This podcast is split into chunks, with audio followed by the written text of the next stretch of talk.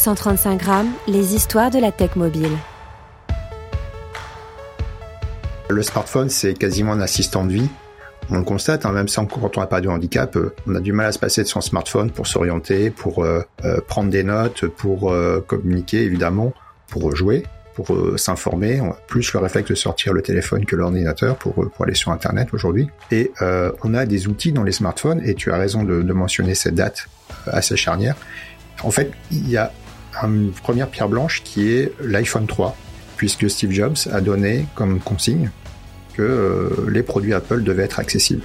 Et donc il a l'iPhone 3 était le premier smartphone à intégrer en standard, sans supplément de prix, ça c'est très important, un lecteur d'écran, c'est-à-dire un logiciel qu'une personne peut utiliser pour vocaliser l'interface, euh, soit en complément, soit en absence de vision, euh, mais également quelque chose qui peut piloter un système braille, c'est-à-dire qu'il va pouvoir afficher le contenu en braille sur un petit appareil euh, déporté.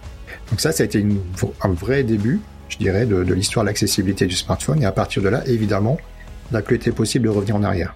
Et c'est assez, symptomatique que, euh, au décès de Steve Jobs, Stevie Wonder, donc un artiste aveugle bien connu, a remercié publiquement Steve Jobs pour tout ce qu'il a fait pour euh, les personnes handicapées au travers des produits Apple.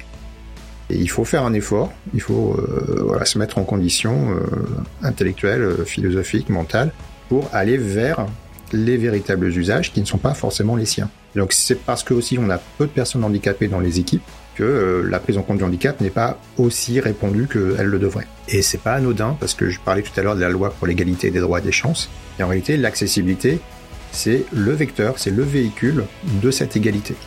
S'il n'y a pas d'accessibilité, je ne peux pas avoir accès aux mêmes services selon mon handicap que les autres qui n'ont pas de handicap, donc il n'y a pas d'égalité. Et en fait, c'est vraiment la condition technique essentielle, incontournable, pour qu'il y ait cette égalité de, de fait. Il y a une égalité de droit, maintenant il faut l'égalité de fait. 135 grammes, les coulisses de votre smartphone.